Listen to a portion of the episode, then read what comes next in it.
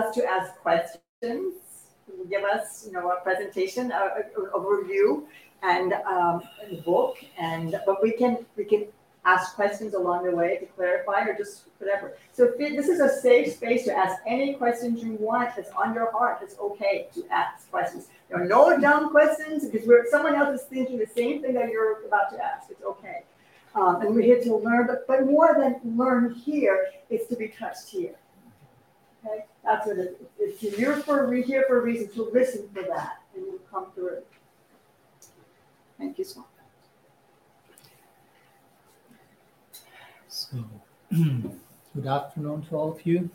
Thanks so much for your sacred presence. I really appreciate that. Honor your your decision of being here. It's a way of you showing your trust in me somehow. You are taking the risk of hearing what I have to share with you. So that's a big commitment for me.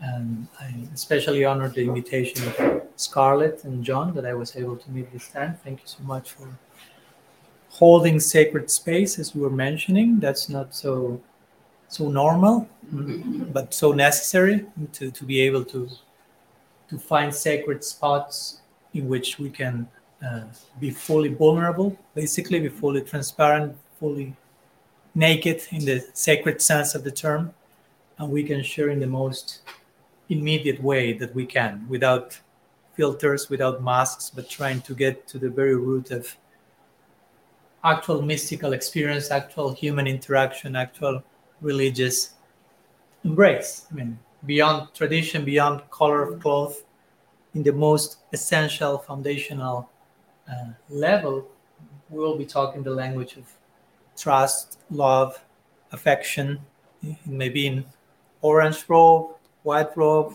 I mean, that's for me is a secondary detail, to be honest. so, I, and, I had the chance of being here with Scarlett and some of our friends two years ago.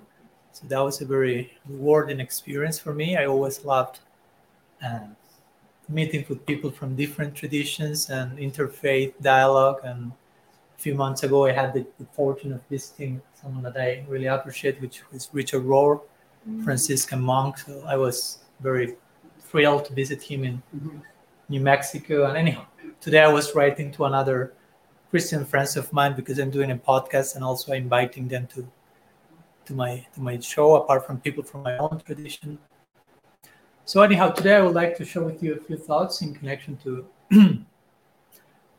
to the series of meetings that uh, Scarlett is officially inaugurating today. So I'm doubly honored not only to be here, but to be somehow by God's arrangement part of the kickstart of the whole project. So I hope to be uh, probably honoring all that she has in mind, in heart for as a prospect of this ser- series of meetings. And I'm sorry not to be living here to be part of each one of those meetings. I travel travel quite a lot, so I'm here for just six days. But I'm thrilled to be part of episode number one. uh, and hopefully, I can contribute uh, with something uh, in the ongoing conversation because basically, to talk about this topic is an ongoing conversation that extends into eternity. And, and that will be one of the main topics today. We can never say enough about the absolute, about the eternal, about the divine.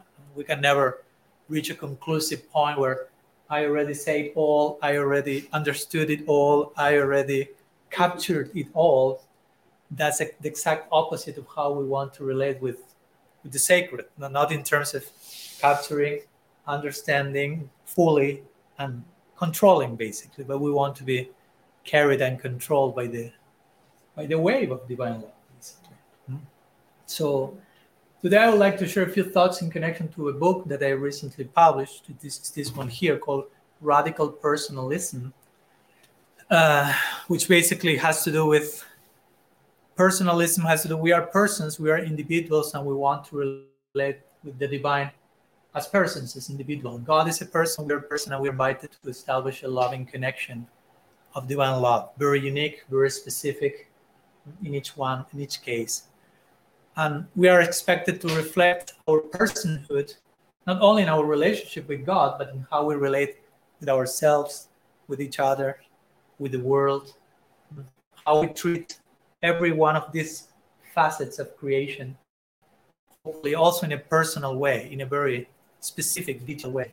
The word radical, don't be scared because I know that the word radical sometimes is invoked for something extreme, but radical means basically comes from the Latin radix, which means to the very root. So something to its core, to the very core, that's radical. So you can have radical grace, no? amazing grace, radical grace, radical amazement, radical affection. And we want all those radicals. so, so radical personalism has to do with okay, we are individuals, we are a person, but how much more of a person we can be? What, what's the limit of being a person? What's the highest reach of being an individual, of God being an individual, and of these two individuals relating with each other through love? What's the highest reach of that? So the book is kind of an exploration into the limits of that. Of course, there are no limits to that. so it's just a humble attempt to to touch some points in an infinite line, so to say. Mm-hmm. So, so the title of today's lecture, or the main topics I would like to talk, and I will mention a few explanations on that, are non-dual thinking, and a term that I like to use is this theological cross-pollination. Mm-hmm. So if it's too complex, I will try to flesh it out in more simple ways. But I'll try to talk about these two things as go being in the very core of what we sometimes known as interfaith dialogue, interreligious dialogue, and, how we need to, to speak on the foundation of non-dual thinking and theological cross-pollination. So I will be sharing a few sections from my book, very brief, and also as Scarlett mentioned, if you have any questions, you can raise your hand. You are totally invited to do so. totally welcome, totally welcome. I'm just here seated in this big fancy seat, but I'm I'm not the only one. I'm not I'm not the I mean I love the seat. I'm not Sorry if I gave that impression. I'm just saying that I'm kind of the main character today, but actually this is I'm not the main character. This is a teamwork. So we are all having a back and forth and in conversation and and even if you're only listening, for me that's also a very crucial contribution know, if someone is listening from the right place, that speaking in itself, even if your mouth is not moving, if you are listening and your heart is moving, that's that's enough movement, more than enough. No, so I, I'll take. I mean, your part is minimum fifty percent. I'll try to do my fifty percent, but I'll depend on your presence and sincerity. Not not to put too much responsibility on you. it's a teamwork.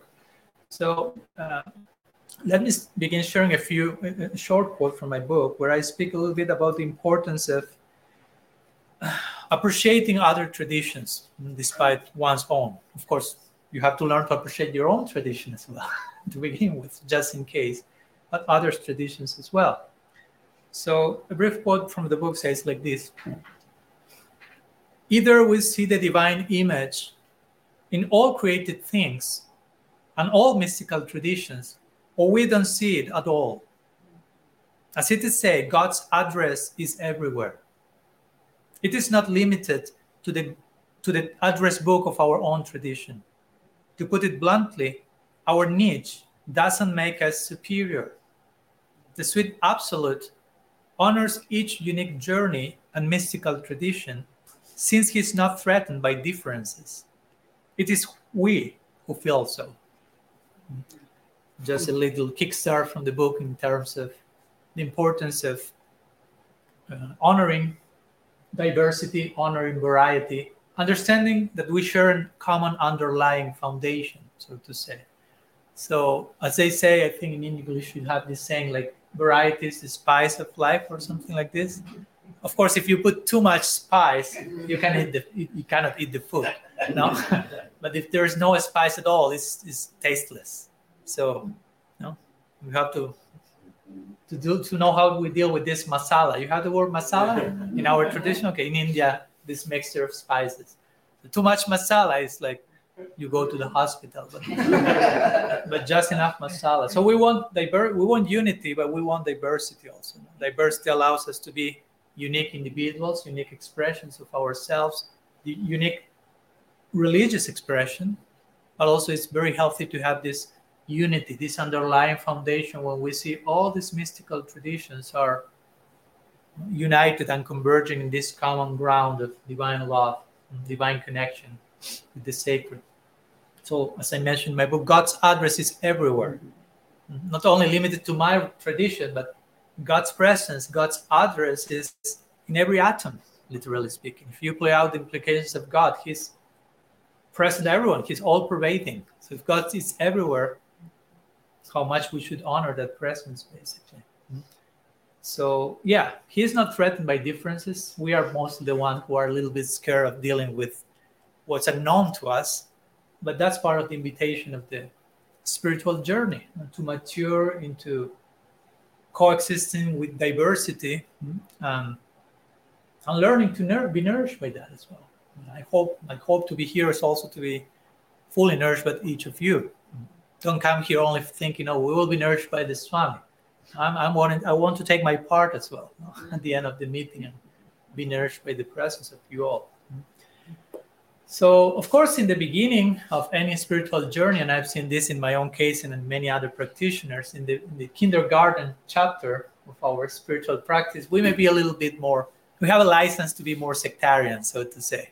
You No? Like when a baby thinking, okay, my dad is the best dad in the world.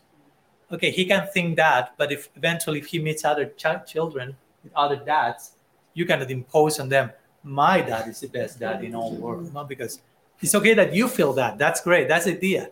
But don't try to convince me that your dad is the best and that mine mine is at least second in the no? silver medal. No, not gold medal. That's only for mine.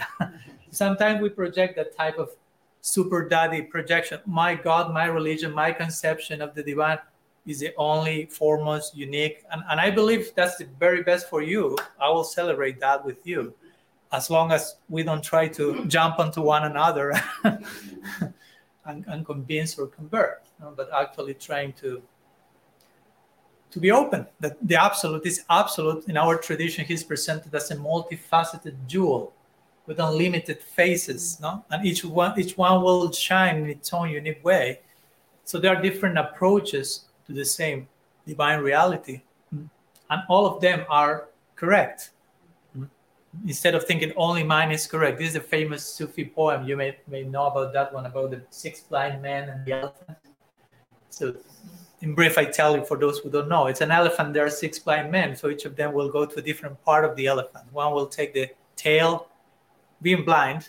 So they will conclude this is a rope and I will take the leg of the elephant and say, this is a pillar, no? and so on and so forth. They will take different, no, the ear, oh, this is it. And each one will be completely convinced this is it. No? And all of them are wrong. Amazing. So similarly, you, you can project that to the realm of theology. No? Okay, this facet of God, this is the only one. And the more you you emphasize that, the more you are wrong. So it's not that that facet is not valid, but the more you make of that something exclusive instead of inclusive, the more it starts to speak less and less of the actual nature of the divine, which is universal. The word Catholic, for example, means universal, no, technically speaking, and so on and so forth. Hmm? So, so I'm all for what's called sometimes perennialism. So perennialism basically mean, means you may belong to a particular tradition, but you have enough uh, respect and maturity to acknowledge the validity, the presence, existence, the contribution of so many other traditions, so many other traditions. Mm-hmm. Again, in the beginning, we may be first grounded in our own tradition, because if in our kindergarten chapter we try to embrace too much diversity, it may be too much. We may not be able to deal with too much diversity. So we first need to be grounded in our own tradition. And on that foundation, we can engage in conversation to the point even of being nourished by other traditions. The potential is there, the prospect is there. But with this, again, I'm not pro- proposing you to, to a newcomer who is practicing any tradition after a week. Introduce him full into the realm of multi tradition and appreciate all of them in the same way. That may be, it's like like sometimes it's say like if you give a, set of absolutes to, to, to a newcomer, it's like giving a gun to a five year old boy. No, like if you give too much to someone who doesn't have the the capacity to process all that, that may end up being even dangerous in terms of misrepresenting the tradition in a very fanatical way, fundamentalism, and so on and so forth. And we know the worst things in the history of humanity have been done in the name of God. There's no need to go into the details of that, but and that's a result of giving a set of absolutes to someone who doesn't know have the capacity to, to properly digest and ruminate on those and end up becoming a public threat in the name of God. No. Mm-hmm.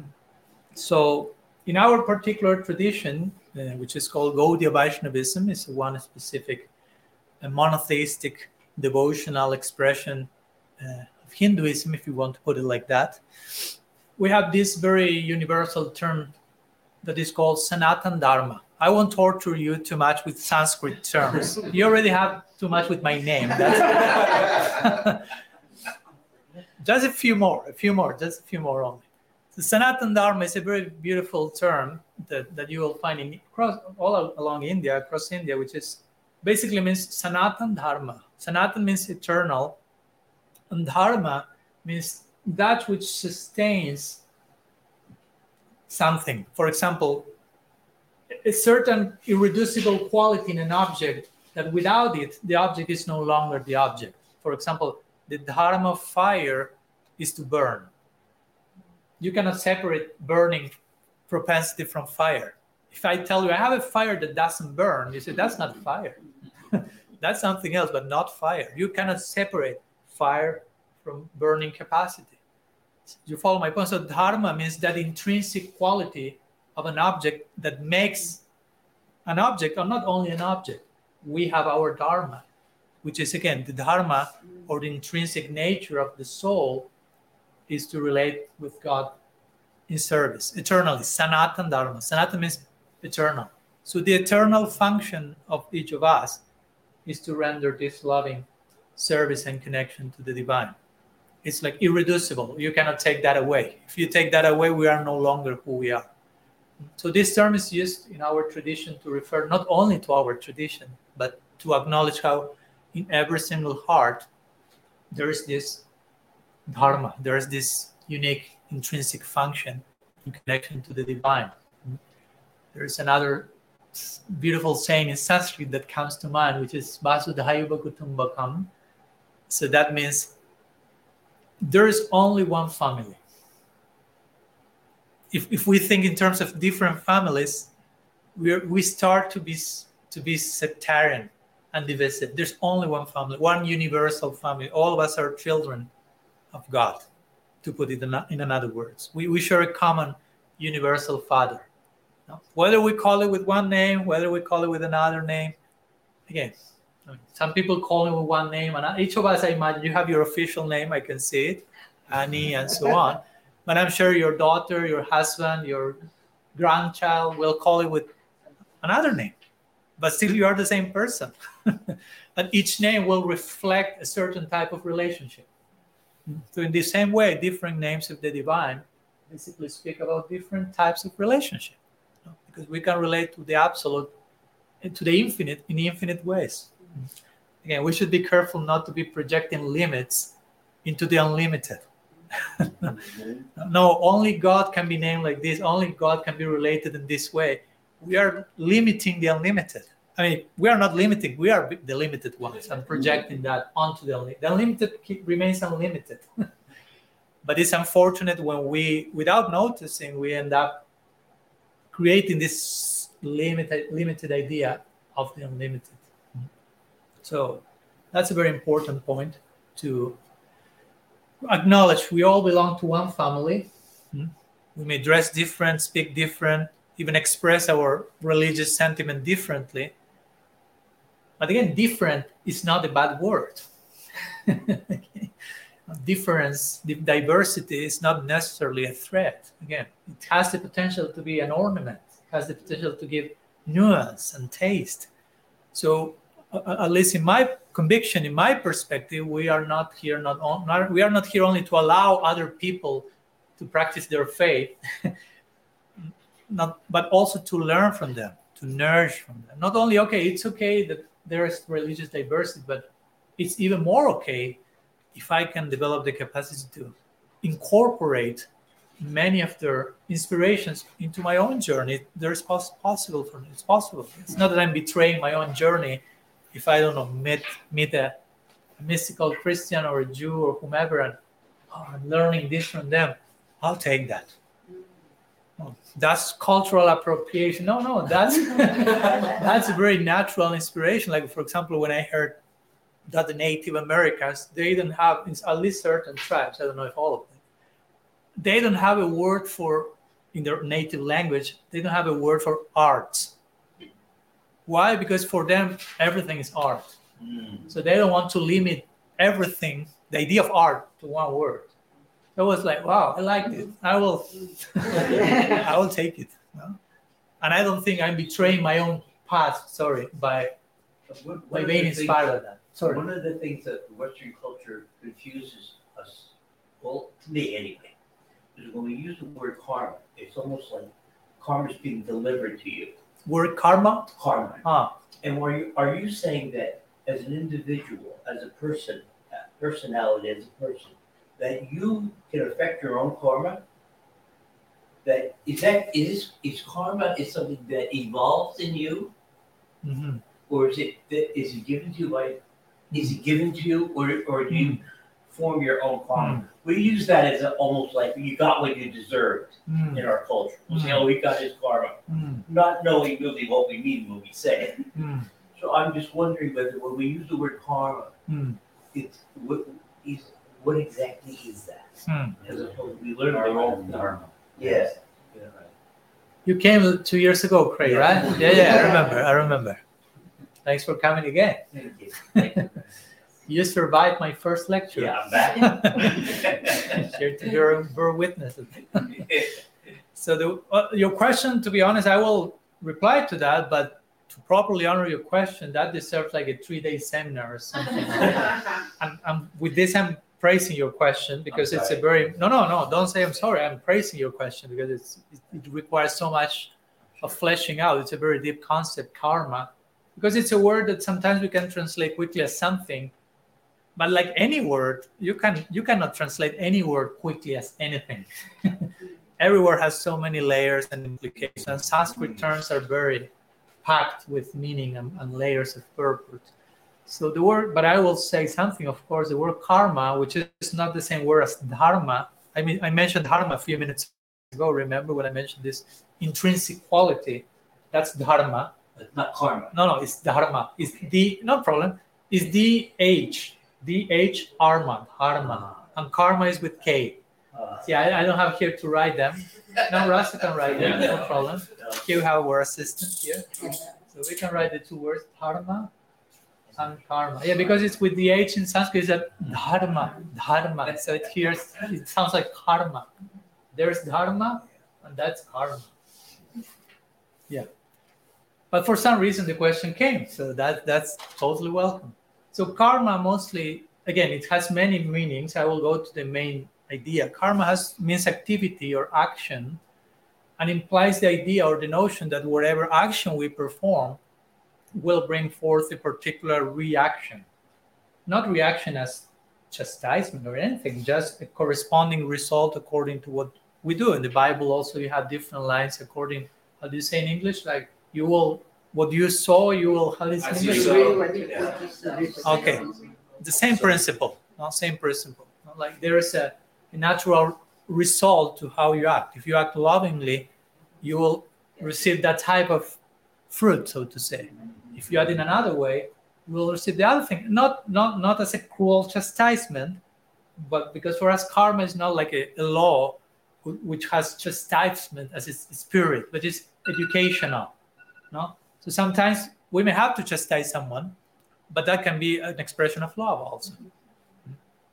Not, it's not that every chastisement is like totally wrong. So karma means again action and reaction, And whenever we receive not a very nice reaction, well, probably it's because we were not so nice ourselves when we act. but that suffering that may come, again, it's not God chastising us in a cruel way, but just uh, being educated so we can become properly responsible. It's more about, it has more to do about responsibility, uh, developing a, a sense of responsibility, a word that I like to divide as response ability. No, that's basically responsibility. Your ability to respond to different situations in life and become become uh, proficient in how to properly respond to each life situation. So thanks for the question. uh, so in relation to what I was mentioning, I would like if you give me one second, I would like to share another quote from one of my teachers called Bhaktivinoda Thakur in connection to the importance of not only acknowledging that there are other traditions and they are valid, but also about the importance of appreciating how each person in their own faith express their love, their devotion, and be wondered by that and, and, and be like nourished by that. So Bhaktivinoda Thakur he says like this: If one goes to someone else's place of worship, one should think these people are worshiping my Lord, but in a different way. Because of my different training, I cannot quite comprehend this system of worship. However, through, through this experience, I can deepen my appreciation even for my own system of worship. The Lord is only one, not two. I offer respect to the form I see here and pray to the Lord in this new form that he increases my love for the Lord, my love for the Lord in his accustomed form. Those who do not follow this procedure, but instead, instead criticize other systems of worship and show hatred, violence, and envy, he will use some strong words, are worthless and foolish. The more they indulge in useless quarreling, the more they betray the very goal of their religion. Hmm? So again, we see someone, he's someone from my tradition, but we start to realize how much I should speak in terms of my tradition. Because I see mo- most of you are, are reading and you're like, yeah, yeah, amen.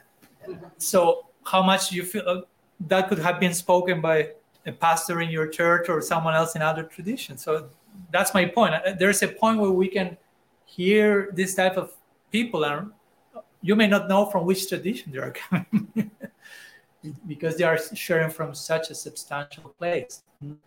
So so the above is kind of the non-dual foundation that i'm, I'm referring to in today's lecture no? Every mystical tradition shares this non-dual foundation. God is one not two.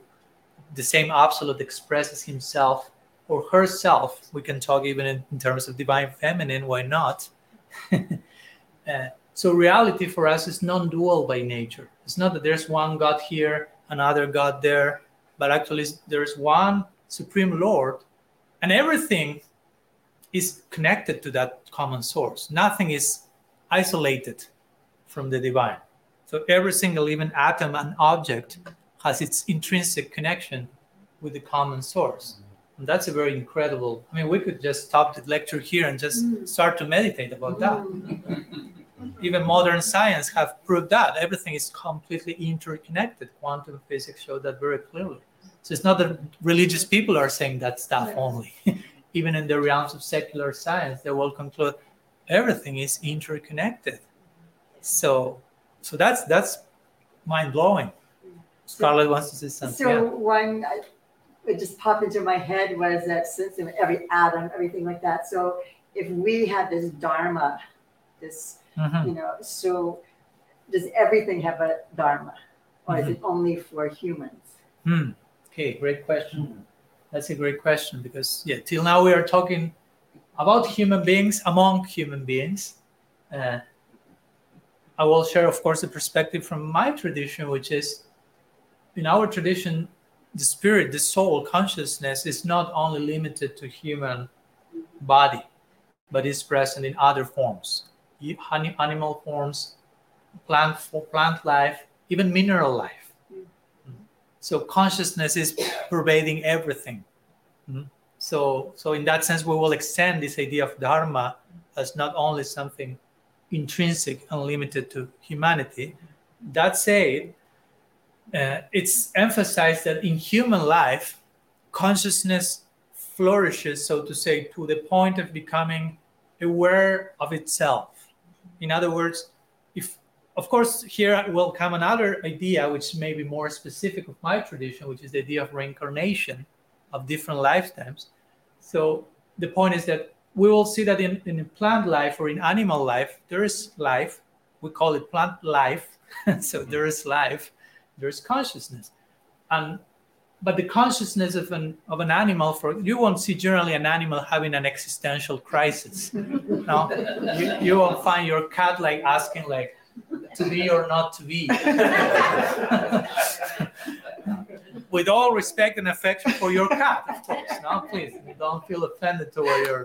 I don't want to offend anyone's pet here. So, but but the, the consciousness in those species, my point is, are not ri- rising to the level of self inquiry. An, an animal basically acts merely by instinct, it's not aware of its own existence generally. It's not that. It's, that that's not it, there's consciousness there but according now again i'm sure in my tradition's perspective in human life is when consciousness has the capacity to ask things like who am i what's the purpose of life is there god and look for god human life is the particular vehicle in which this this type of inquiry and with this i'm not downplaying other species i'm just pointing at, at the specific way in which consciousness is expressing itself in different forms. Because we worship all forms of life. It's not that, okay so therefore only humans matter so we can like, mistreat all the other kingdoms and we, it doesn't care. No no we are not saying that. I mean if you know you know our vows and practices and we are pretty much like respectful towards other forms of life. But in human life, it's, it's when it is said that consciousness rises to the point of inquiring about itself. If you are properly human, again, that's another point because having a human body doesn't mean you are human. You have the word you have the word inhuman many times, and generally, when you say that was inhuman, you won't point to an animal now you won't say that dog behaved very in a very inhuman way. You will put to a human to say that. So the point is how no how much human we are. Having the vehicle doesn't mean you are taking proper advantage of the vehicle. Hmm? So being human, when I say be more human, actually what, what you understand, be more sensitive, compassionate, loving in, in this connection. So we can be pretty the opposite of that in human form. No? Yes. Yeah, um, listening to you, a couple things, just to pick up on Yeah. what Scarlett said. Um, there's a piece by Carl Sagan called The Blue Dot, and how the Earth is just a speck, if that, in the universe. Mhm. So how does this apply to a more universal, you know, when people talk about the divine, they're usually talking about, like you said, humans, they're talking about on Earth, but they're not necessarily looking at the whole creation, for lack of another term. Mhm. So how does this fit with that? Because you're talking about consciousness, right? And are we separating like people on Earth from the rest of the universe, from the rest of the existence? Hopefully not. Hopefully I didn't convey that idea because No, you didn't. no, no. I just want to make sure because I don't want to misrepresent our own stance toward you. But no, in our, in our particular tradition, for us, the, the, the, the idea is like the cosmovision is like all in life is sacred. Like like I quote in my book, um, what's her name? I forgot the name of the author. Sorry, one second. her name is Simon Simon Whale. Oh, Simone Weil. Simon, no, Wendell Berry in this case. Oh, Wendell. Yeah, I quote her also in another part. so Wendell Berry says there are there are only sacred things or desecrated things, but there are no profane things. Hmm. Uh, There are only sa- sacred things or sacred things that are desecrated, but still they are sacred. No? So everything is sacred for us, and that's not limited to one form of life, to this particular universe, but to everything, because whatever exists again, is tied to the divine as its source. So, in that sense, everything is interconnected in a very sacred way. We have this term in Sanskrit. One more, I promise. I won't do. I won't invoke many more, and you can write it just in case. Which is sambandha. Mm-hmm. Sambandha, which is a very Sanskrit is very very nice term. So sambandha. Let's see if Namras is writing it correctly. Let's see. Sambandha. Very good. also putting him to test a few minutes. So sambandha, the word sambandha divides into two, sambandha. So sam means everything. Everything. And bandha means like tied or connected. So sambandha refers to that type of vision, eye, knowledge that teaches us how everything is connected there's nothing that is separate from everything else from a common source. In that sense, everything is sacred. We have a great potential to desecrate things, to not see the sacred, but our mm-hmm. own lack of vision. Mm-hmm. But it doesn't mean things stop to be sacred. we are just missing out the sacredness of everything. So the whole spiritual practice for us, sorry, Craig, one second. Yep. The whole spiritual practice for us is about developing the eye, developing the vision, awakening to the fact that all sacredness is already there. Mm-hmm. No? We, we were just missing the party, so to say.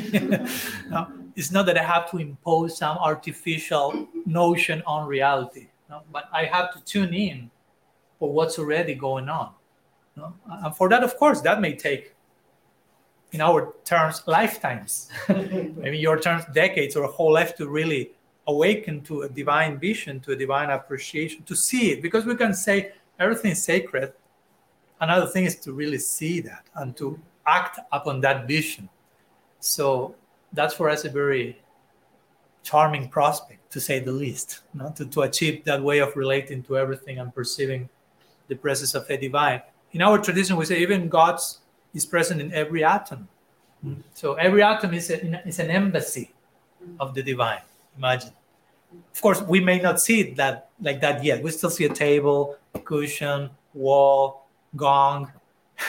we don't see God's presence oozing from each atom. But the more you awaken to your ultimate reality, the more that reality will become apparent. And, and probably you will you may act in ways that may see be seen by normal society as a little dysfunctional what's going on with that guy? Well, he's seeing God in every atom. So what to do?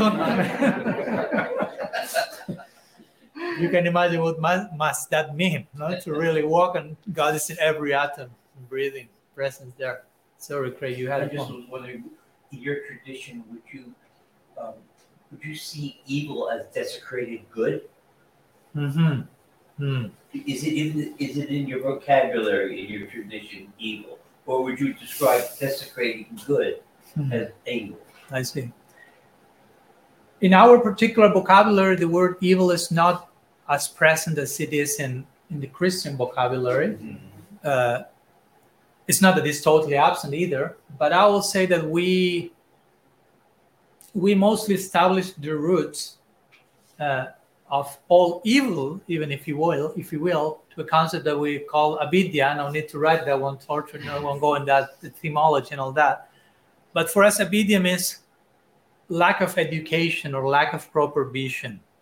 So, because of lack of vision, we do all the evil that we see in the world. Because of lack of education about what reality is about, who we are, and how to conduct ourselves.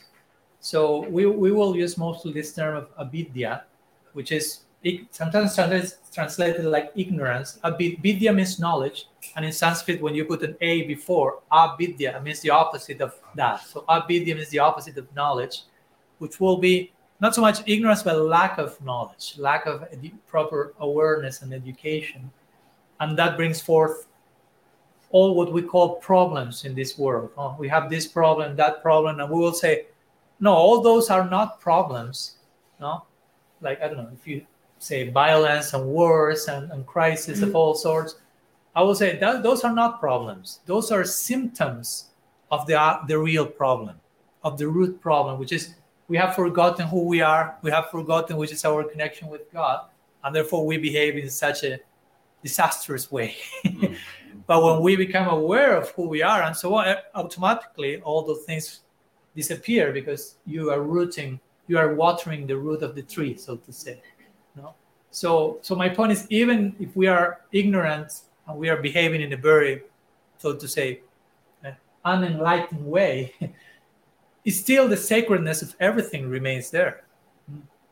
Still, the sacredness of every pore of creation remains as it is sacred. It's it's just us who are missing the again the party who are missing the sacredness of everything by behaving in such a desecrating way, so to say. Mm. Yeah. So, in relation to what I quoted a few minutes ago, in relation to the importance of being nourished by other traditions, like what Bhaktivinoda Thakur say, if you go to a mosque, if you go to a temple, to a church. I remember when I visited on my way to India, I visited with a friend uh, Turkey, and and we were just one day in Turkey, and and we said let's visit some mosques here. Of course, I, I was not aware that it was not the ideal thing to go with these clothes in Turkey and all that. I was very naive just first time. I went just with all my robes, and a few people was looking at me a little bit not aligned with what we are talking today. Let's put it like that.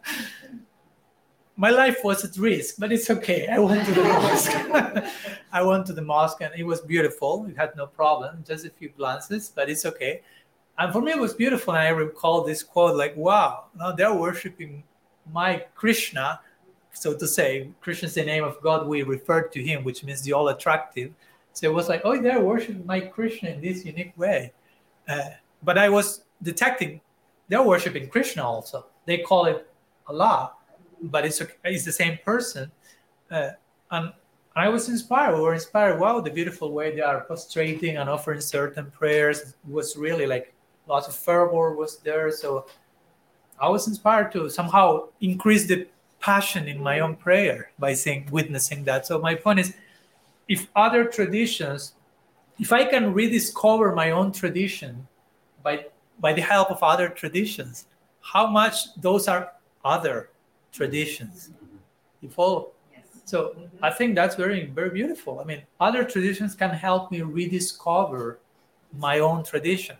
But when you when that happens you start to the, the difference on, on, some level start to blur. Other tradition my tradition. Yes. for at the same time here i'm not trying to make a an absolute merging and everything in Christianity and in Islam, everything is absolute. I'm not saying that. And it's okay that there's differences. There again, there is flavor in diversity. John, yeah. So I have a quick story about Turkey also because okay. I was out there. And um, if you haven't been there, they have um, call to worship during Ramadan that do mm. this a lot. And I don't know the rules on it, but they have loudspeakers on all the mosques that broadcast. Their, their goal is to broadcast throughout the entire world, I believe. But when you're in a city and during Ramadan, they start at four in the morning mm-hmm. with these very loud speakers with the call to worship, which might be irritating if you're sleeping mm. in a hotel right next to a mosque. Mm. So when we were out there, the group I was with, at first was a, a little irritated by this call to worship, but then we started talking about it. We were a Christian group, and we said, well, they're calling us to worship. Mm. So I think they might be upset to know that when they were doing call to worship, we were worshiping our version of God. Um, well, you were sleeping. But, but not, not once they started. yeah, yeah, yeah, yeah, yeah. But there was, was no chance. It was exactly what you just said. That we said, well, you know, despite whether they might not like us worshiping our mm-hmm. God because mm-hmm. they told us to, it was a whole different perspective on it instead of being bothered by the call to worship. Saying, oh yeah, we're being reminded that we should be worshiping our version of God. Mm. It's just like yeah, thank you for sharing. And, and, your story took me to my own version of the story, which is in, in our place in Indian Vrindavan. When you were saying 4 a.m. loudspeakers, I went like to Vrindavan in India because it's there. You, if you go, that's a very holy city for us in India. and 4 a.m. generally start the first article of the first worship ceremony there, and loudspeakers will be there in all cities. So there's no way of, of remaining asleep while that, and that's the idea. The idea is okay, let's wake up early in the morning before the sun rises and welcome the, everything worshiping. No? And again, it may be irritating on, on a first impression, but eventually you, as you mentioned very nicely, you got this insight like, wow, now this is a very nice reminder. There's there's this a very nice invitation. Okay, let's engage in worship, each one in our own way, but let's be reminded that you know, such, such, for us in particular, that sacred moment spot in the day, like before the sun comes, for us one, that's one of the main spots in the day for prayer and meditation, which is because it's like the moment before the world awakens, so to say. There's, there's a quietness and a depth to it. So, but yeah, it can be a little bit irritating when loudspeakers yeah. are there at 4 a.m. and you are not accustomed to wake up at that time. But I appreciate that you were able to go to pierce that layer and realize, thank you for the reminder. no. So in this way, we can learn so many things. No, I, I remember when I first heard about Lectio Divina. No, for me was that was like wow that's great uh, we don't have that one in, in our tradition i mean we have study of scripture and introspection but Lectio Divina, this Christian system of contemplating and reading one section, and you may know what I'm talking about. I felt okay. I will, I will import this one. No, I, I will make that part of my own daily practice. And, and, and again, I'm not going against the, the substance of my tradition by approaching my sacred scripture from that spirit through that particular like structure, so to say. If I rem- or I remember someone like Father Thomas Keating with centering prayer. Maybe some of you may have heard about that. That's a very beautiful practice, also. No?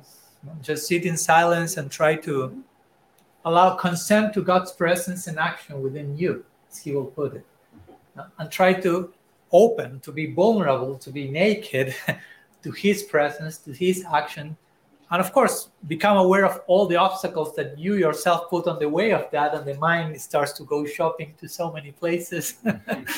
so that that's a little bit of humiliating, so to say, but that's part of the awareness process that one needs to go to to transcend the false ego and so on and so forth.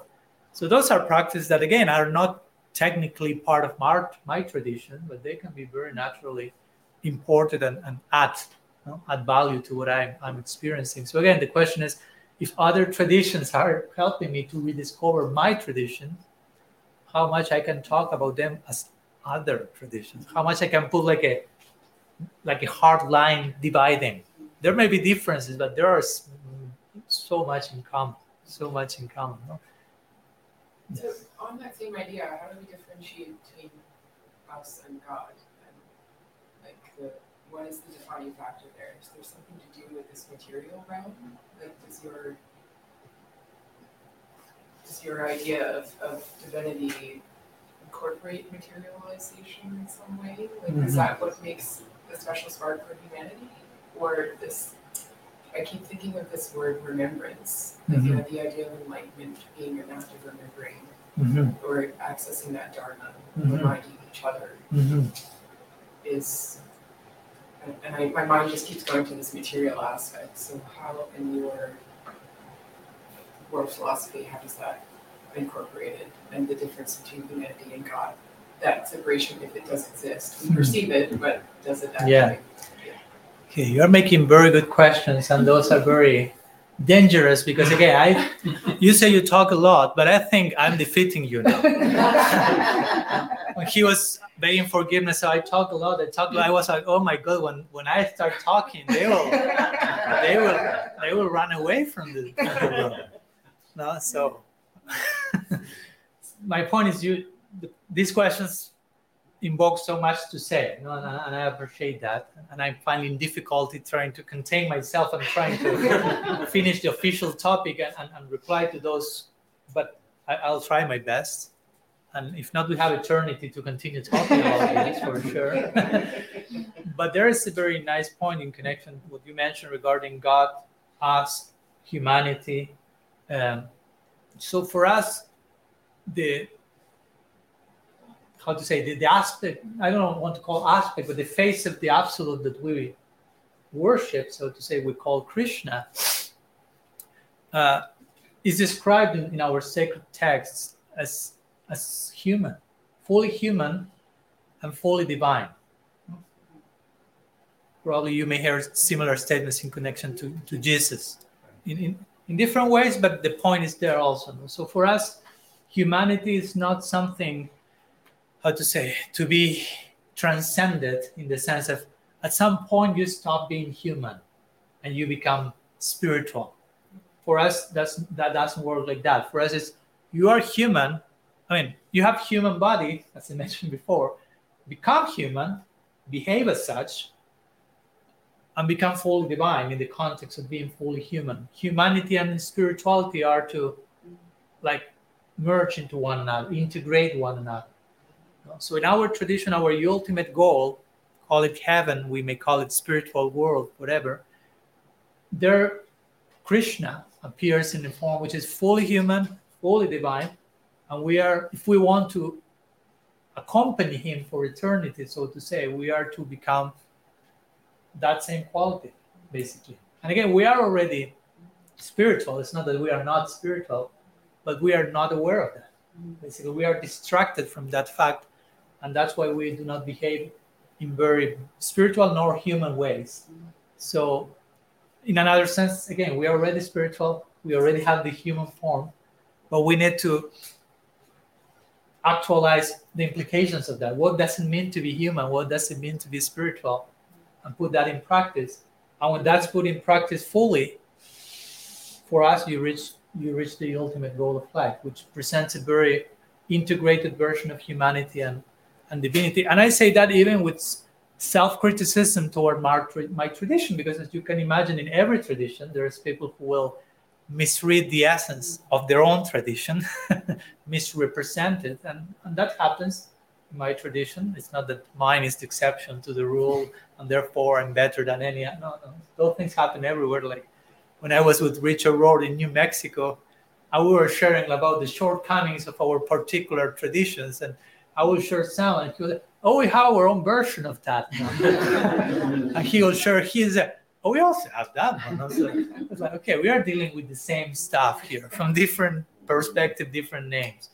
So one of those are this idea of emphasizing spirit, being spiritual, being transcendental, but, but, but as an evasive device towards our human condition now. So I become super transcendental, so I don't have to deal with my emotions, with my psychology, with my unresolved trauma, and and I believe myself to be very high, very spiritual, but actually I'm pretty dysfunctional. But I'm using the transcendental, the most sacred thing, even unconsciously. I'm not saying ill motive, but unconsciously I resort to spirituality as an escape from my humanity.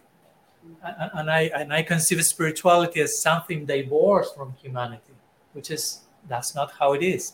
But sometimes that happens, and of course it's messy. You know, it's mess- there's messiness in oh, I have to deal with my emotions, with my psychology, with my woundedness, with my brokenness. Oh my gosh. Now let me be just spiritual and God will take care of all the other stuff. He's very merciful and powerful. And we may end up glorifying God's mercy so we don't have to do our homework basically. Mm-hmm. And we will do that and He will say, You have to do your part also. I will do mine, but you have to do yours. Mm-hmm. No? No? Help yourself, I will help you basically. No? So in that sense, that's an important point that I always try to emphasize. No, in the name of trans- transcendence doesn't mean for us at least rejection, because sometimes we think I have to transcend this. We may think I have to reject that. But for us, transcendence means integration. That's the challenge. How to integrate everything into a higher equation, into a higher synthesis. It's not that matter is profane, is bad, is against us is in our tradition, this is one of the Shaktis or one of the energies of God. As we are one of the energies of God, a different type of energy. So everything is an energy of God in our tradition. So we, cannot reject anything. As I mentioned before, God is inhabiting every atom. So how can matter be profane God is in every atom?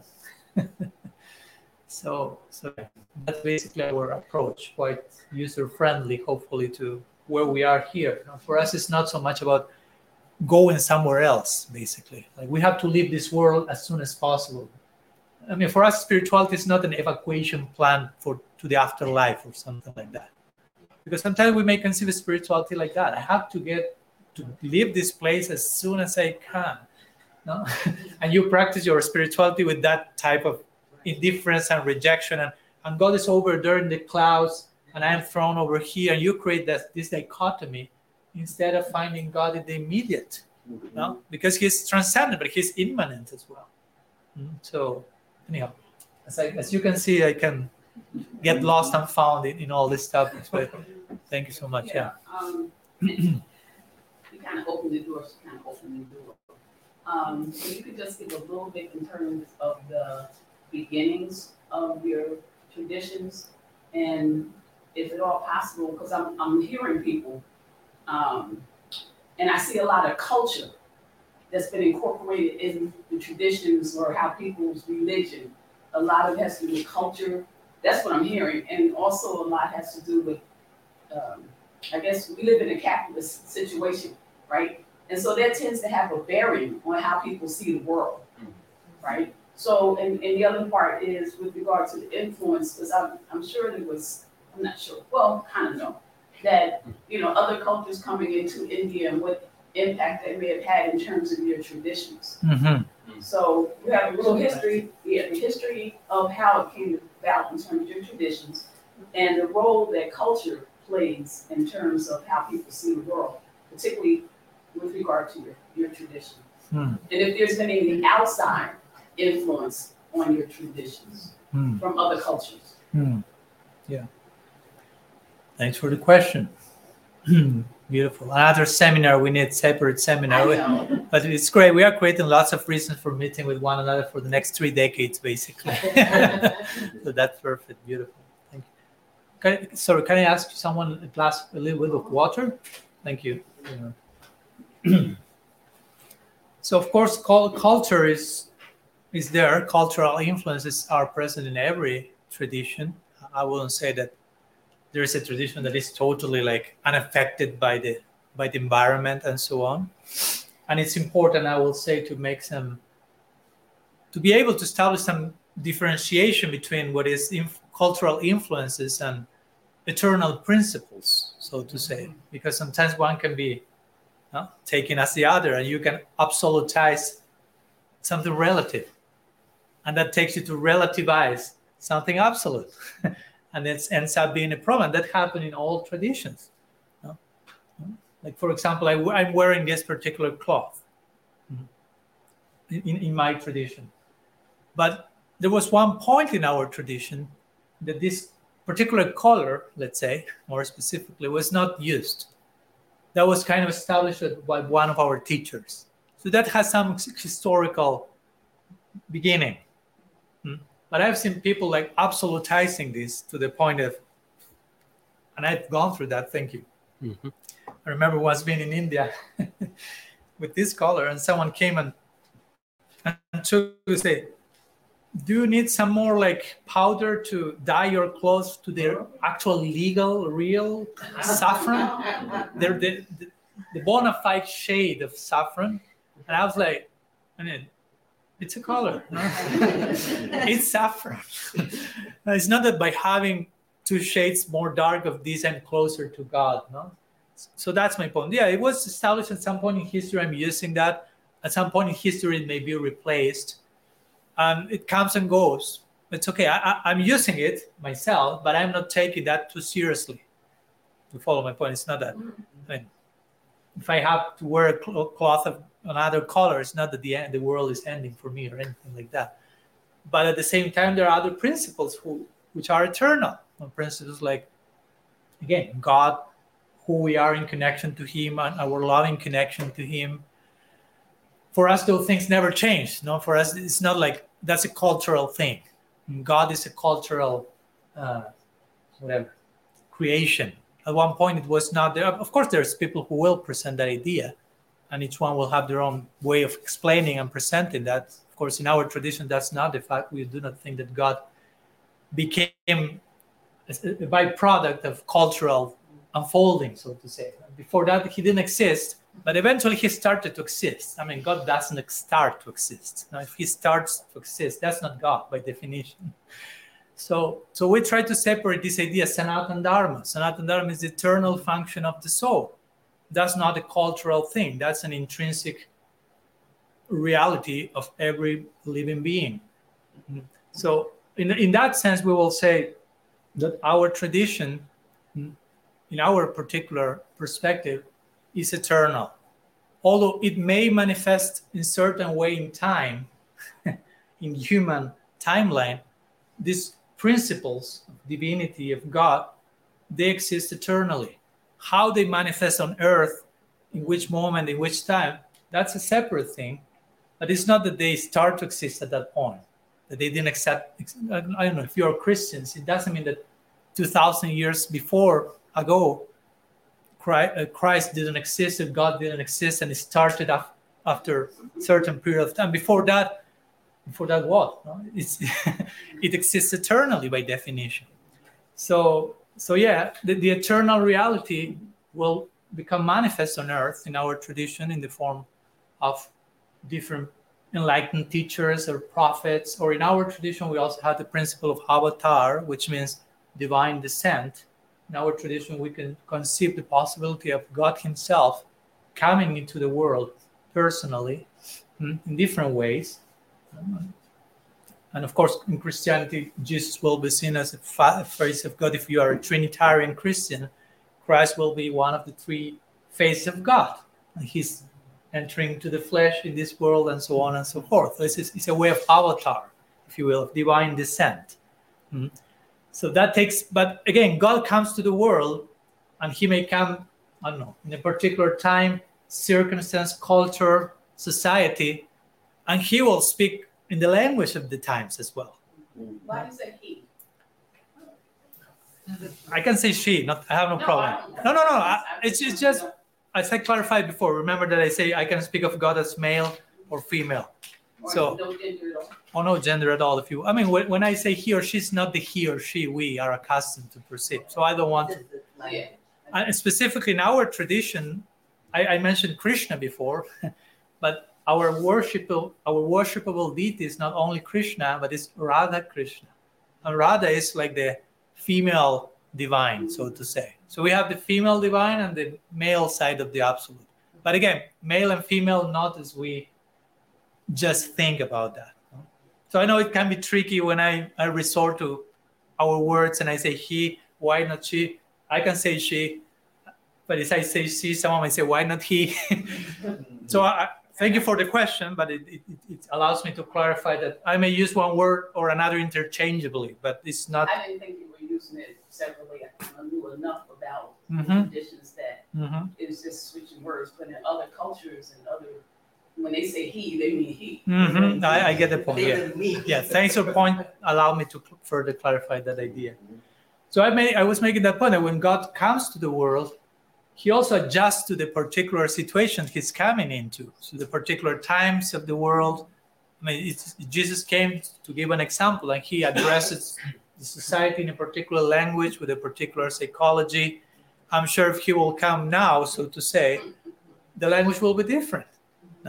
So there. My point is the, the eternal absolute truth enters into the world, but will also adjust to the relativity of that particular circumstance without compromising the, the essential principles of those of that truth. No?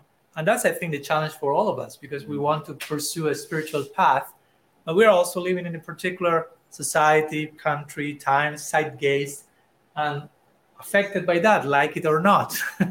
so the, the, of course the, the daily challenge for all of us is how do I pursue my my ideals without compromising them, um, um, but also without becoming socially dysfunctional. That I I'm entering to a cave so I don't interact with anyone, uh, so I keep my spiritual principles intact.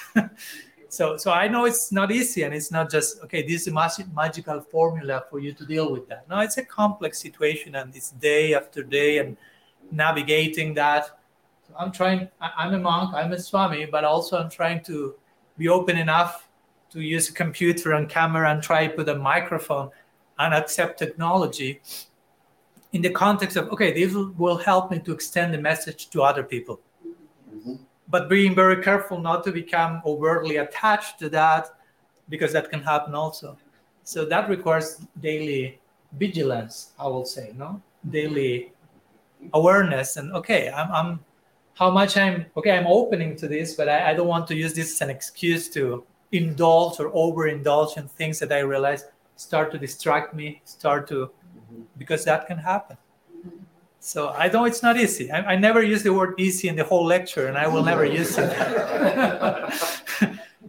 but also because when we want things to be easy things become difficult you know? Yes, yes. yeah so i like to say uh, as i put in my book you have two ends to of the spectrum you have easy and you have on the other extreme what do you have Difficult. no Impossible. Impossible. Thank you so mm. much. Easy and impossible. What's the middle point? Difficult. Difficult is not the extreme. The end of the difficult is the exact middle point. We need things to be difficult. I mean i'm not saying extremely difficult. That's impossible. That goes to the impossible side but difficult enough so we are challenged and we have to change and improve because if everything is easy we are just conformists and mediocre and everything is boring. Uh, and if everything is impossible we get discouraged because everything is impossible. But if everything is difficult that's the exact middle point we need to continue changing and progressing. Alyssa, you are raising your hand sir. This is kind of related to what you were talking about using technology, wanting to uphold your spiritual tenets while still not isolating yourself in a cave. You mentioned earlier that the opposite of something sacred would be desecrated, mm-hmm. not profane. Mm-hmm. And that is a, a an un, a not maybe like an unawareness or an inability to see. Mm-hmm. So outside of putting oneself in a cave, Mm-hmm. meditation and prayer, of course, how can one discern whether they're seeing, Mm-hmm. whether they have sight? How to discern what we are seeing basically Hmm. well of course in our tradition we resort a lot to to the principle of divine sacred guidance which is in other words we, we have words like guru or having teachers having mentors having guides having kindred spirits that will share feedback with us in the sense of sometimes it's tricky if you only trust your own vision of things. I'm not saying do not trust your own God or so to say, but it's also it's also tricky in the sense that we can become extremely isolated in our own perspective of things, and that's not healthy at all. So it's important for us to receive peer review, so to say, from other people that we appreciate that we we can feel they have they have proper vision to have mentors i mean that's i think is the principle in every mystical tradition to have elders that you can really see that they see you know that they have a, a mm-hmm. wide range of vision that, that you are not having yet. They have a depth and a breadth that you would like to pursue. So they become natural inspirations and they are very generous and very humble and very like an elder not like a very inspiring figure that you can take shelter in. Still you have your own discernment and your own will it's not that that's over but it's informed by the maturity and experience of these uh, pilgrims on the sacred path. So i will say that that is a very important I mean, we have sacred scripture for sure. Holy scripture we, we receive so much insight and revelation and knowledge from this sacred wisdom the texts. And for us we have the the teachers the mentors the advanced companions on the journey so all that put together, apart from our own discernment, makes for a, at least for us a good recipe. And of course, it doesn't mean that you won't make mistakes. No? It's not like, Swami, give me the perfect formula so I, every time I do something, I will do it perfect. It won't happen like that. Now, we will need to commit a few embarrassing mistakes and learn from those. Mhm. No, so for that, for us, that's also very important. No, no, don't try like to to make everything perfect. There is a, a place and a value in imperfection, in messiness, in mistake. Not that I'm promoting just make mistakes on purpose either. let's not go to either of the extremes, remember. But let's not be afraid about being wrong or, or committing some mistakes. It's part of the of the exploration, I would say. No?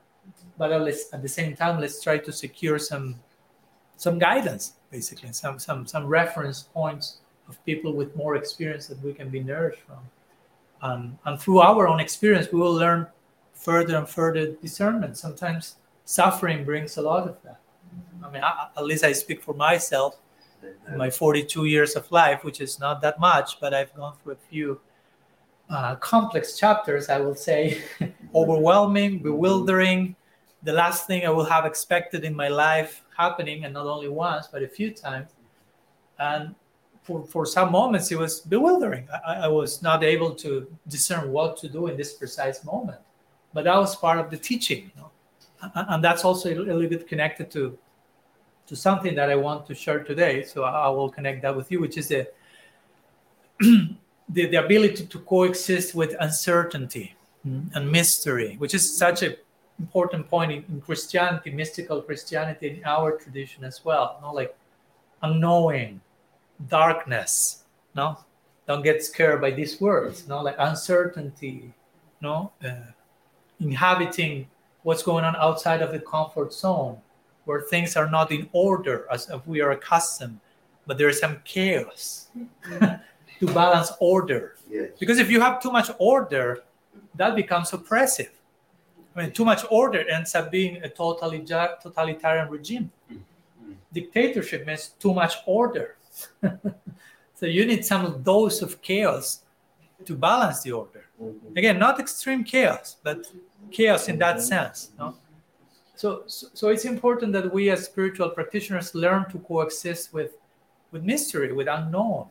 Again, in my personal case, I've been thrown into those places a few times where I was not able to, to know what I will be doing in my life tomorrow. No? And I'm a person who, in his psychology, has the tendency to have some projection. Okay, this year, this month, on some level, no? to some order. Those who know me will laugh because I'm like that. No? So, so suddenly you're put in a situation when you you have to just by force of circumstance be in the present moment. You're gonna think about tomorrow. So that's complex, but you have to learn to coexist with uncertainty. I don't know what's going on tomorrow, and it's okay. That's not easy, but it, it's an important process. And, and that extends to so many things. For example, to God Himself. Sometimes we, we, we, are, we want to be too certain about who God is. And we think that having faith in God means that certainty. But actually, faith has to do with lots of uncertainty and being open that God continually, continuously unfolds himself in our lives. Let, let, me share one quote from my book that I share from Pierre Teilhard de Chardin. He's a Jesuit monk. And this is a beautiful quote. He says, God does not offer himself to us, finite beings, as a thing all complete and ready to be embraced. That's only the first line. so fasten your seatbelts. For us, His eternal discovery and eternal growth. The more we think we understand Him, the more He reveals Himself as otherwise. The more we think we hold Him, the further He withdraws, drawing us into the depths of Himself. Beautiful, right? So that, that's what that's again in connection with this idea of mystery, uncertainty, things are not fully in my control. And the tendency we have to want to have things into our control. Because we have this false paradigm that unless everything is under control we have a problem. I, I always remember seeing this picture. It was a painting of one buddhist monk sitting on a very peaceful picture a buddhist monk sitting on a rock in the middle of the lake meditating. And it said relax everything is out of control.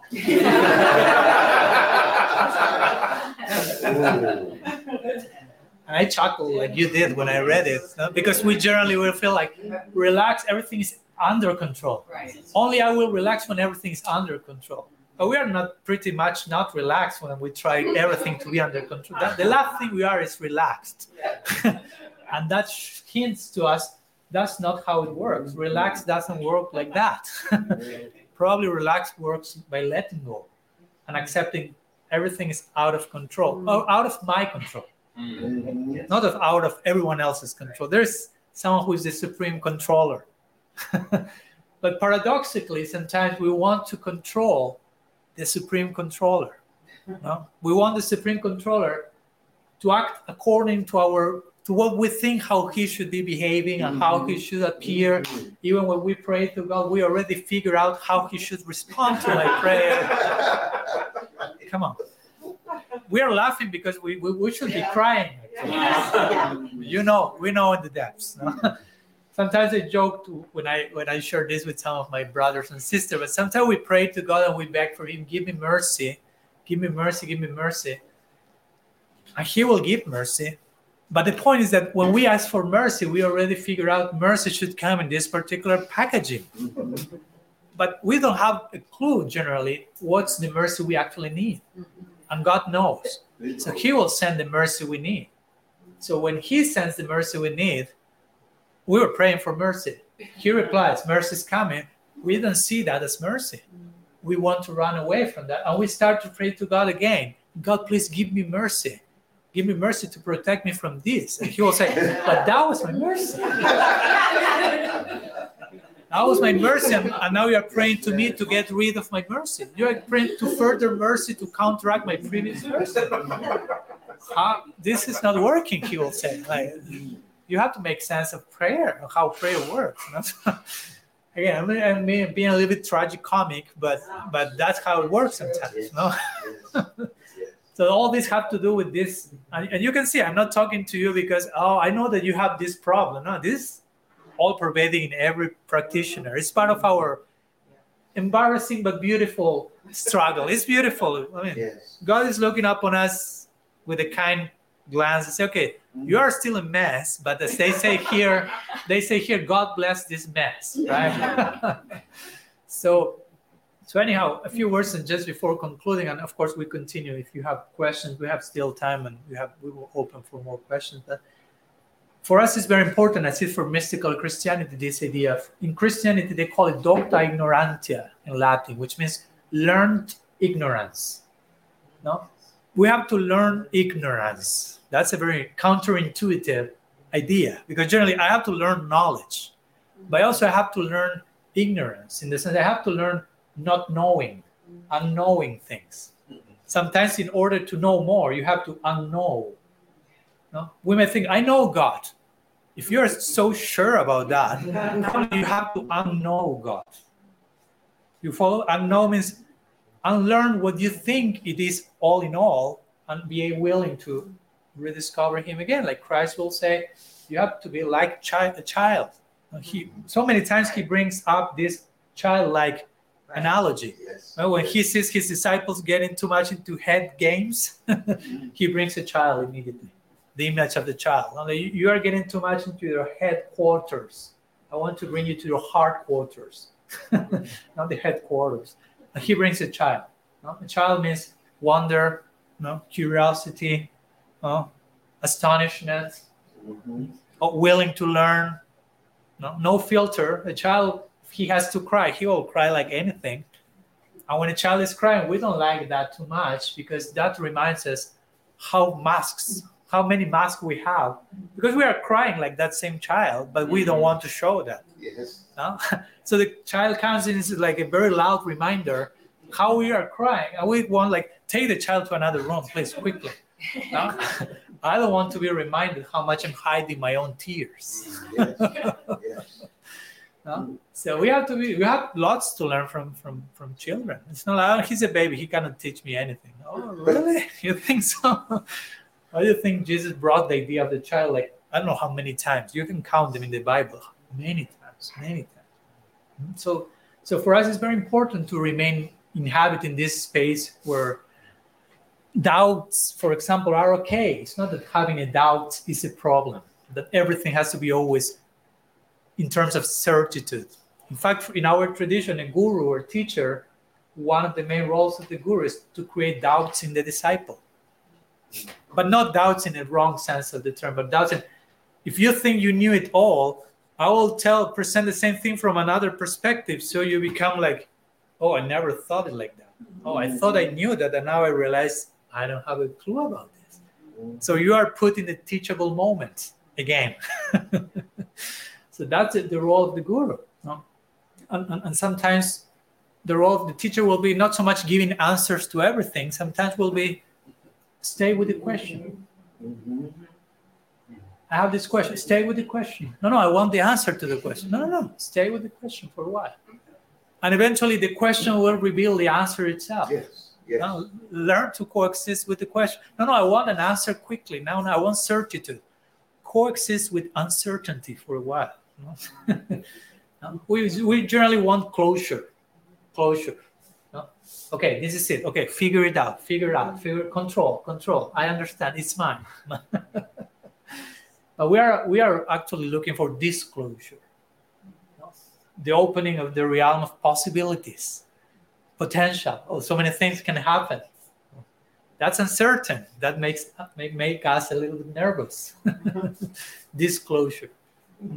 But that, that's the essence of life, to remain open to that wonder. In Sanskrit, we have this saying, Rasa Sar Chamatkar, which basically means, how to translate the juice of life is astonishment the essence of reality is astonishment. To remain in that you know, constant rediscovery. Again, God is in every atom. I mean, there, there's lots to discover over there. to always remain in, a, in, in Buddhism, they have this term shoshin. Maybe you have heard shoshin means beginner's mind. So they emphasize that a lot. Shoshin. You always remain with a beginner's mind. You never think, I'm senior now. I've been practicing this for 25 years. I know so much more. No, no. Mm. The more you advance, the more of a student you will become because you realize I'm getting closer to the infinite. One of my teachers will say that. The closer you get to the infinite, the more you will realize there's no limit to how much progress I can make. the more you get closer to the infinite, the more you will be humbled because the infinite is infinite impossibility. Richard Rohr says that. I like that. I quoted in my book. He says, he prays to God and says, You are infinite in being, which makes me infinite in becoming. no? You are gifting me with an infinite realm of possibilities because you are infinite in being. So I can become infinitely. Mm. So that, that should keep us in a very humble place. Beginner's mind. No? student my one of my teachers we are students forever there's no point that you will graduate to a point that you stop being a student yes. Why? Because we are students studying a subject matter which is infinity. So when when will you when when can when can we finish studying infinity? I mean that's that's nonsense. That's an oxymoron. I finished studying infinity. That's not infinity. So unending layers of exploration. So we should be always open. I'm, I'm sure all of you have your experiences of God, of the divine, and I'm not trying here to, of course, like downplay or cancel that. I'm just trying to say, watch out of thinking that's all that it is. There's nothing else to experience. Hmm? I remember Saint saint Augustine, he will say, if you understand it, it is not God.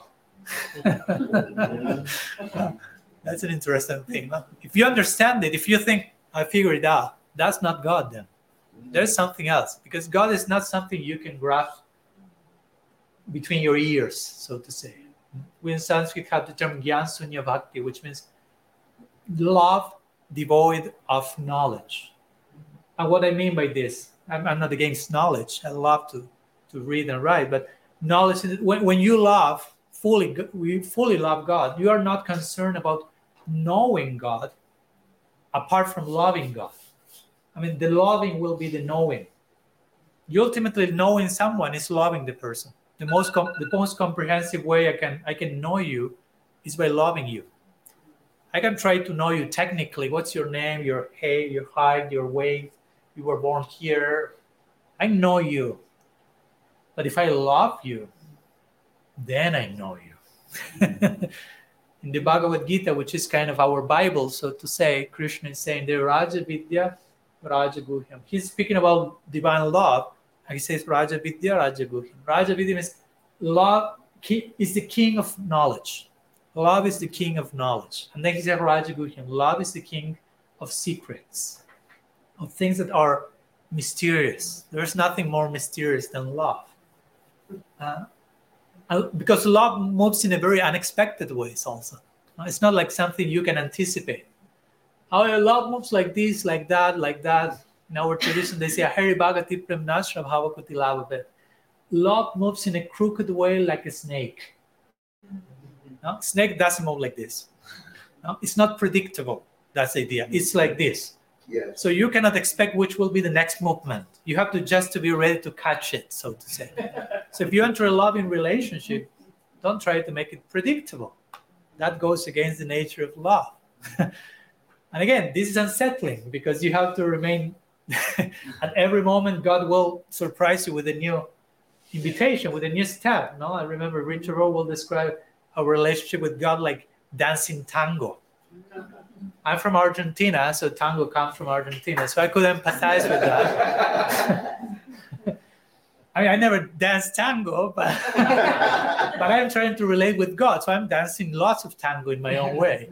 And he's showing how the one who is leading the dancing will take certain step, and the other person has to allow himself, herself Yes, to be taken here and there, and it will be unexpected. You don't know which will be the next move in the dancing, but eventually, that's that's how reality looks like. No? Richard will say, Richard will say, like ultimately, God is a circular dance. He, he, in Christianity, they have this Greek term perichoresis, which means circular dance. That's, we have our own circular dance. I won't bore you with that tradition, with that point, but it's very interesting the connection. So he will say the dynamics of divinity is like a circular dancing, a constant movement, a constant celebration Mhm. because dance ideally is celebration. Hmm? It's not like okay, I have to dance. You are so filled, fulfilled that the fil- fulfillment starts to overflow, Mhm. overflow, and you can and you have to dance. You have to celebrate. No. Mhm. Sometimes I, I make this point in our tradition. Sometimes people in this world are running and trying to fulfill their needs, but in the wrong way, trying to exploit others, to take in a selfish way, and, and running here and moving, moving, but not celebrating, dancing, but just running and trying to be fulfilled. They are not fulfilled. Some other people understood that type of running is not satisfactory, so I'll just sit quietly and meditate, like Buddha or some others. Stop the movement, peace, no? shanti in Sanskrit. Shanti shanti. But on top of that, some other people are loving God so passionately and being so fulfilled there becomes again overflow that they cannot just sit peacefully. They need to wake up and start to dance and celebrate. Mhm. So for us, that's the ultimate nature of reality. It's a dance. No, it's an unpredictable movement. It's a tango. I don't want to sound too biased towards my country saying that. So, so it's very important to, to be open to this idea of reality being unpredictable, coexisting with the unknown. In the, in the Bhagavad Gita, I like very much when Krishna starts to describe what the soul is. Do we have five minutes more? Yeah, okay. He starts to say what the soul, what we are as consciousness, and he, of course, he finds. Say, I cannot compare the soul with anything because when you define something, you tend to compare with something else to give a reference. But he starts to say the soul, what the soul is not.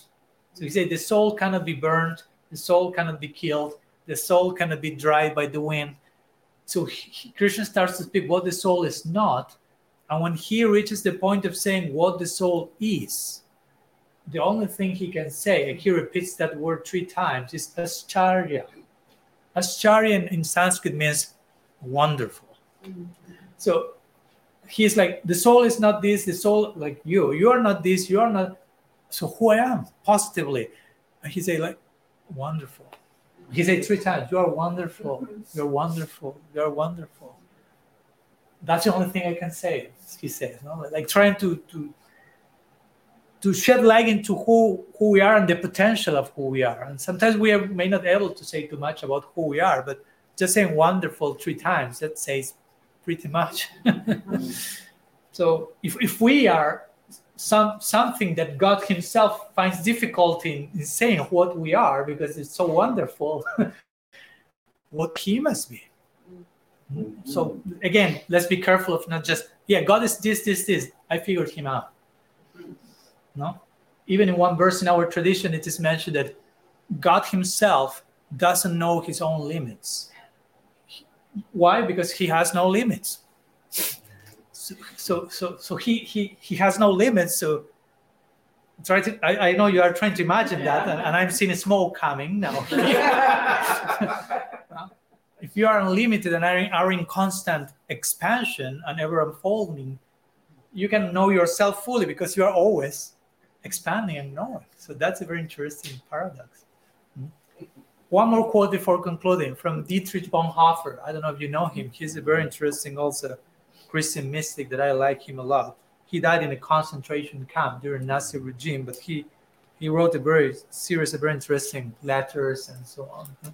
So he says in this connection the following: How we fail to understand when we think that the task of theology is to solve the mystery of God, to drag it down to the flat, ordinary wisdom of human experience and reason.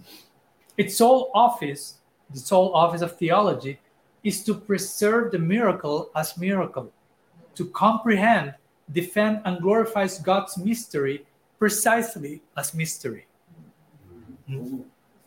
So we are not here trying to to plunder the mystery, so to say. Now we are trying to preserve the mystery. Yeah, we are. We know we like to study. We get knowledge. We advance in our relationship with God. But there is a point which He will remain eternal mystery, and that's okay. no? That that's why I like to define myself as a theistic agnostic. No? In the sense of ag- agnostic is someone who says I don't know. So I'm theistic, but I don't know. I, I'm not. It's not that I don't know if I'm theistic. I don't know how what God is fully. So I love God. I serve Him, but I don't know in the sense that I give place for uncertainty. You follow my point? In that sense, I'm saying I'm agnostic, not in any other sense. Hmm? So it's important that we become accustomed to that. Now, God, God is always bigger than the boxes we build for God, basically. Hmm? So we should we should not waste too much time protecting the boxes. mm? no? Meister Eckhart will say that. He will say, God, rid me of God. Maybe you heard him saying that. God, rid me of God. Like praying to God, rid me of God, he meant rid, rid me of the ideas I have about God, which are not God. One thing is God, one thing is the ideas I may have. No? God is not a concept, He's a person, an infinite person, infinite possibility, infinite mystery. Mm? So, anyhow, some words I wanted to share with you today about these different topics, but a little bit in connection to the importance of appreciating and being nourished from other traditions, and also concluding a little bit with with this idea of in, in my book I made a whole chapter on this topic, divine ignorance. No, the importance of being mm. not knowing, but in a divine mm. way, you know, and being okay with that. So you made some questions, but we have a few minutes in case you have any other question or something you may like to share before before we conclude. Thank you. Thank, Thank you. you. No, no, no. Thank you. Thank you. It was 50 50, remember. 50% contribution, your hearing, your comments, your presence. So. And I, I always say, sometimes I found myself saying some things that I'm like, wow, that was cool.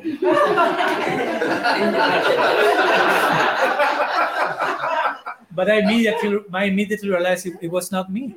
Yeah. No? I mean, it was not in my plan, in my agenda, in my notes. I will surprise them with such a cool statement. So that's totally humbling. It's like I, I'm just one more puppet here, no? Like hopefully that's the that's the idea, that's the intention. So we are all trying to be instruments here. So the divine flows through all of us, whether it's in a fancy seat. Every seats are very fancy actually, not only mine. So, so all of us are making together this experience. So I, I'm very grateful also for that. Thank So- you. Thank you, thank you. So I think there are no further questions. So Yeah, does anybody have any uh, specific questions? We can continue dialogue at, with the, the food downstairs. Um, I really want to express deepest gratitude for the words that you said. And, and we can, I feel that you were an instrument and spoke words of wisdom. And so I really appreciate it. Many times during your talk, um, you touched my heart Yes. where it fills you up so much that you expand and expand and expand. You know, the, the, the love that just comes through. I can witness that now looking at your face. it is there. Yeah. And it's, it's infinite. I, I love the mystery. I, when I hear about the Mm. mystery, it just, it fills me so much. It Mm. excites me.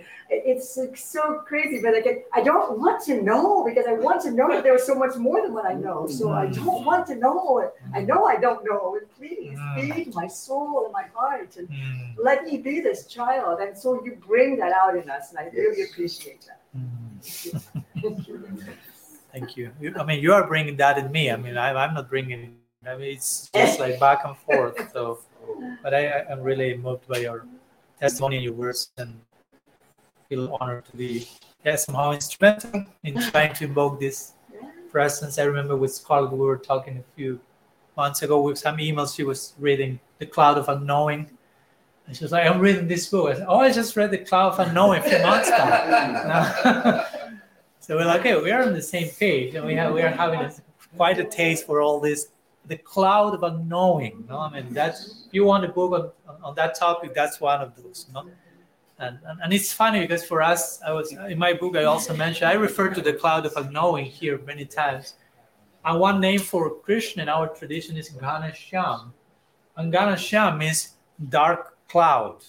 So then you have this principle of the cloud, and it's a dark cloud, and and, and, lots of mystery there as well. No, so anyhow, I, I can be all night drawing parallels between one tradition, and, and I'm really humble and surprised, no, because I, I I first of all learned my tradition in detail, although I I, I studied many traditions before joining my tradition, but then I continue learning from other tradition, and, and there's so many parallels there that it's like overwhelming. No? Well, very beautiful. So how, how, how this is. And I feel it's so necessary to teach, to emphasize this point of let's be okay with mystery, let's coexist with uncertainty, because the opposite of that is in, in in big part the source of most of our headaches. You know, our tendency to control, to know, to have everything fitting in place.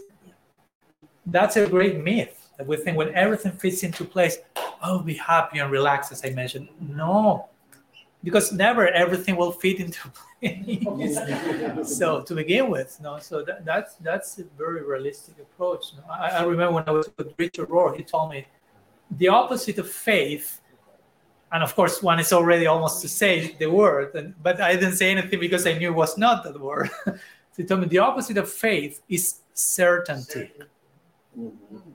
And he was like, okay, yeah. Yeah, yeah, because faith has a lot about coexisting with mystery, not about certitude, but everything clear, fixed. That's the opposite of faith. But so many times we make faith a, a- a quest for certitude. No? And we say, I have faith, I have faith. But actually, we have lots of fear of going beyond our certitude zone. Mhm. And we want everything to fit very clearly so we don't have to adventure ourselves outside of the comfort zone. But real faith is a journey into that direction. Yes. Jesus going to the desert. And that, that implies this mystical quest. Face your demons there, be tempted for a few times, and so on. So, anyhow, thank you so much for. So in your tradition, you have kirtan and um, you offered maybe, is it, is that still a possibility for you to? Um, to do some now? Yeah. Yeah, of course. So I will mention a few words in that connection. Scarlett is inviting us to share with you one aspect of how we perform our worship, which is singing, as you have singing in Christianity in different ways. We also have singing in our tradition in different ways. And in Sanskrit, that's called kirtan. And kirtan basically means like celebration, as they said before, you know, like celebrating existence. So, so we sing different songs or sometimes different names of God. Uh, so we will do. We brought some instruments and we will sing a little bit with you now. Uh, so we'll invite you to participate as, as comfortable as you may feel. This is not any specific way to do so. Uh, yeah, I'll see where I may have to go to the, to the to the ground because the harmonium here will be a little complicated. So yeah. Yeah, I have my mom sending greetings online. She's always there, no problem. It's, yeah, yeah. It's, it's always funny because she always comments on my. uh, She doesn't understand what I'm saying she, because she doesn't speak English, uh, so I can speak a lot about that. And, and, and and I whatever I post, she's always the first to put, "I love you." And I'm a monk, and I'm a son, so I have to clarify quickly. She's my mom. You know, just in case. Just go to her Facebook profile. I'm with her in all the pictures. She's my mom. My mom. So she's there showing support. So thanks so much. Uh, so we do kirtan. Kirtan means basically we will be sing. We sing uh, names of God. Uh, in this case, we will I will be sharing with you a particular kirtan, which includes three names of God. To not make it too difficult for you to follow, if you want to follow, which are Hare, Krishna, and Rama which will be combined combined in certain ways. You will say Hare Krishna, Hare Krishna, Krishna Krishna, Hare Hare. You will write it there. Hare Rama, Hare Rama, Rama Rama, Hare Hare. So these three words, Hare is a name for God, which means the source of all pleasure. We are desperate looking for pleasure in every single corner, but sometimes we miss the very source of actual pleasure. And actual pleasure has to do with inner pleasure, basically, not temporary external one. So Hare is a call to, to the presence of that principle in God, the source of all pleasure. I mean, Christianity also, the, the name of God is very emphasized. How, how's it in English? Hallowed be thy name. Hallowed be thy name. Hallowed So the name of God is very powerful. In our tradition, for us, between God and His name, there is no difference. So when you invoke the name, He becomes present in His name, basically. So Hare is one name of, of God, uh, representing the source of all pleasure. Then we have Krishna. I think I mentioned it means the all attractive one. So it speaks about charm and attractiveness and beauty, which is basically what captures our heart the most. You pay attention, this world when, when you are witnessing beauty, you are just like you are gone. you are on a captured. So the source of all beauty that even we discover in this world is God, and that name is Krishna in connection to the beauty principle. And Rama means uh, source of unending joy or happiness. So again, I will say that all this, I don't think any of you are organizing a movement to cancel beauty, happiness, and pleasure. I hope not. so my point is, all of these are universal values. It's not. It, doesn't have to do only with my tradition. So it's a way of calling God, and, and, and the spirit of the of the invocation is also to try to put ourselves as instruments of His service, of His love. Let me be an instrument of Your love. Saint Francis will pray. Now let me be an instrument of Your peace. Now let me be an instrument of Your love. Let me be an instrument again. Mm.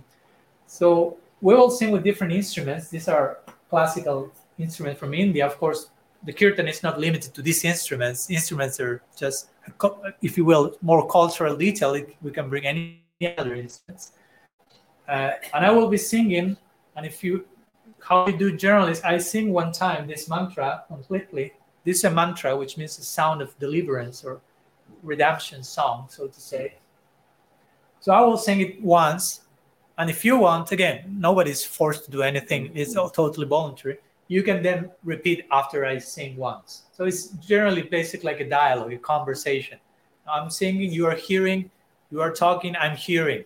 That's ideally how a conversation should go, right? I mean, there's place for both people to talk, and we are really listening.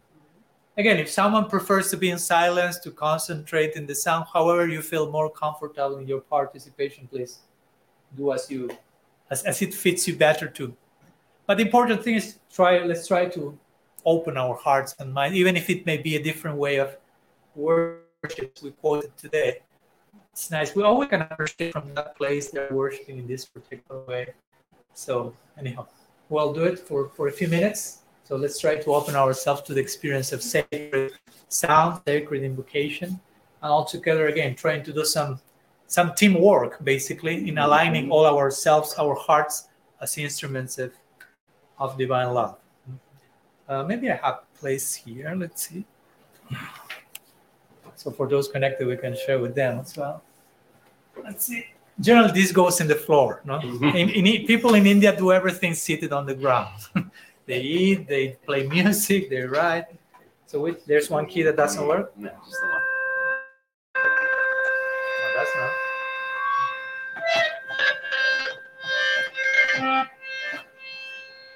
Technical difficulties? No, no, it's this one.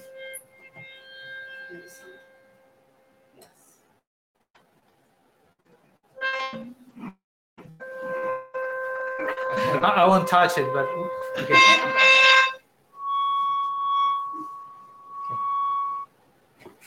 Okay. I'll go here. So this instrument is called harmonium. What Navrasa will playing is mridanga. This is drum, and what David will be playing will it's called kartals or some hand cymbals. But the most important instrument comes already from factory, which is your own heart. so that's the most in, in Indian music. Even they will say in Indian music there are so many instruments and such a detailed musical department. But they will say at the end of the day, the most important instrument is your voice mm-hmm. because it's the most intrinsic. It's already included in the packaging, Yeah. and it, Yeah. how the heart will express in the most mm-hmm. direct way. So let's try to connect with with that as well. Mm-hmm.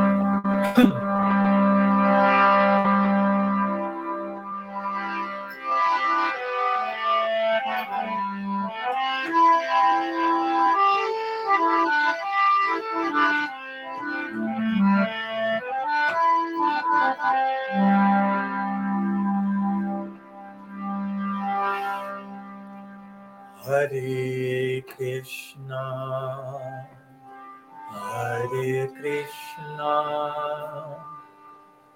Krishna Krishna, Hare Hare, Hare Rama,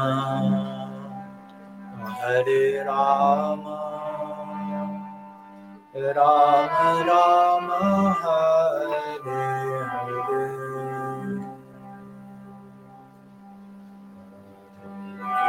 Krishna, Hare Krishna, Krishna Krishna,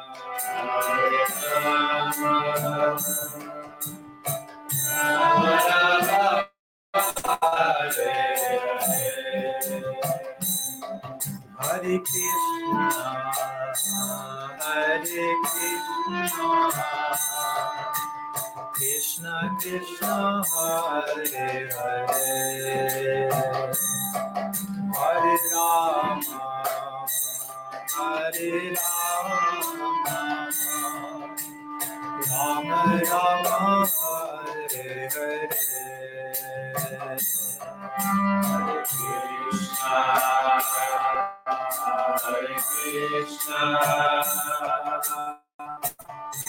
Krishna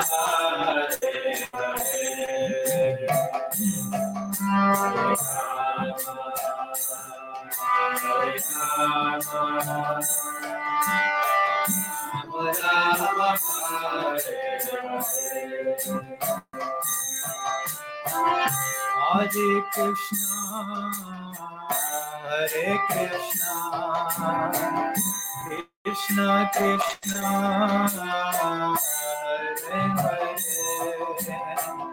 Hare Rama, Hare Rama, Rama Rama, Hare Hare.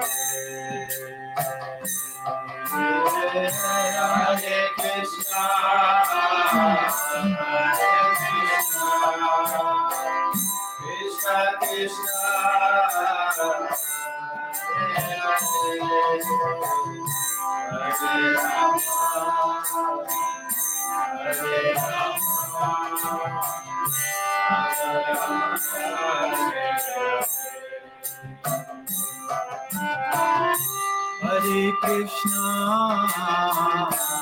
Hare Krishna,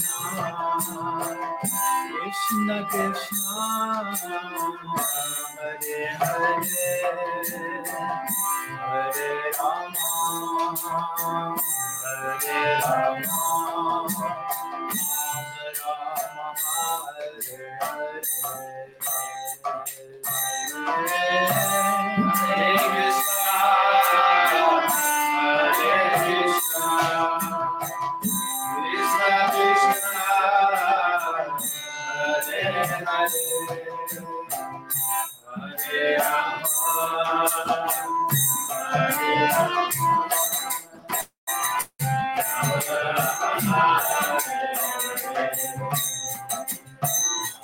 Krishna, Hare Krishna,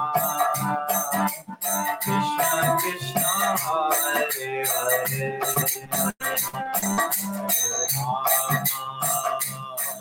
Hare, Rama, Rama Rama, Hare Hare.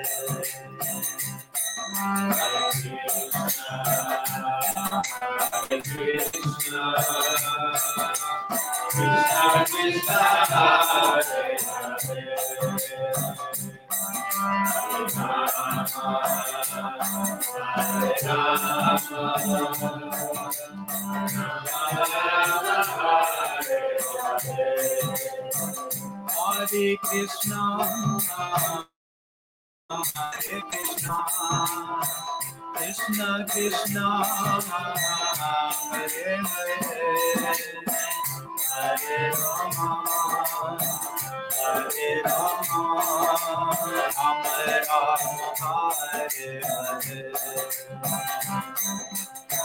Hare Krishna, Hare Krishna, Krishna Krishna, Hare Rama, Hare Rama,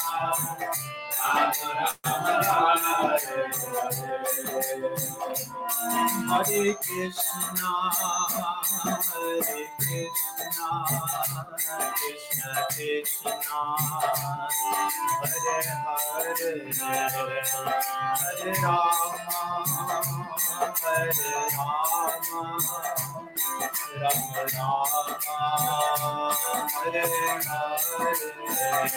Hare. Krishna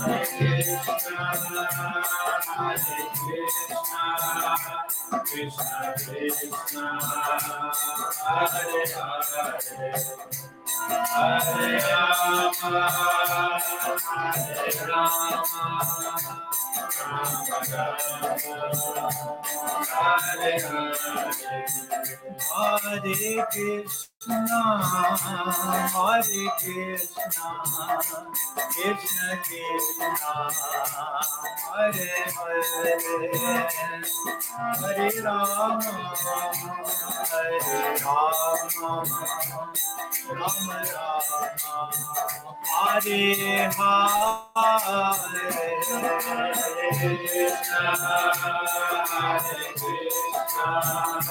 Krishna, Krishna, Krishna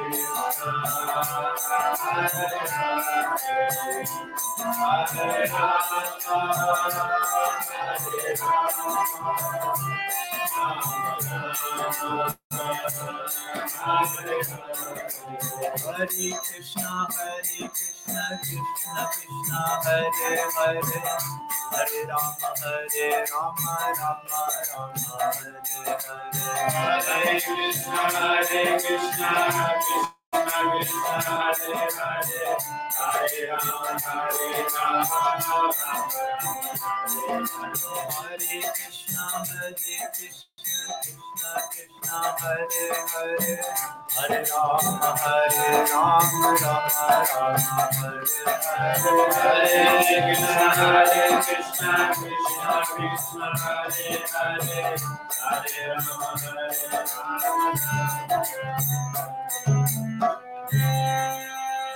Can sing all together.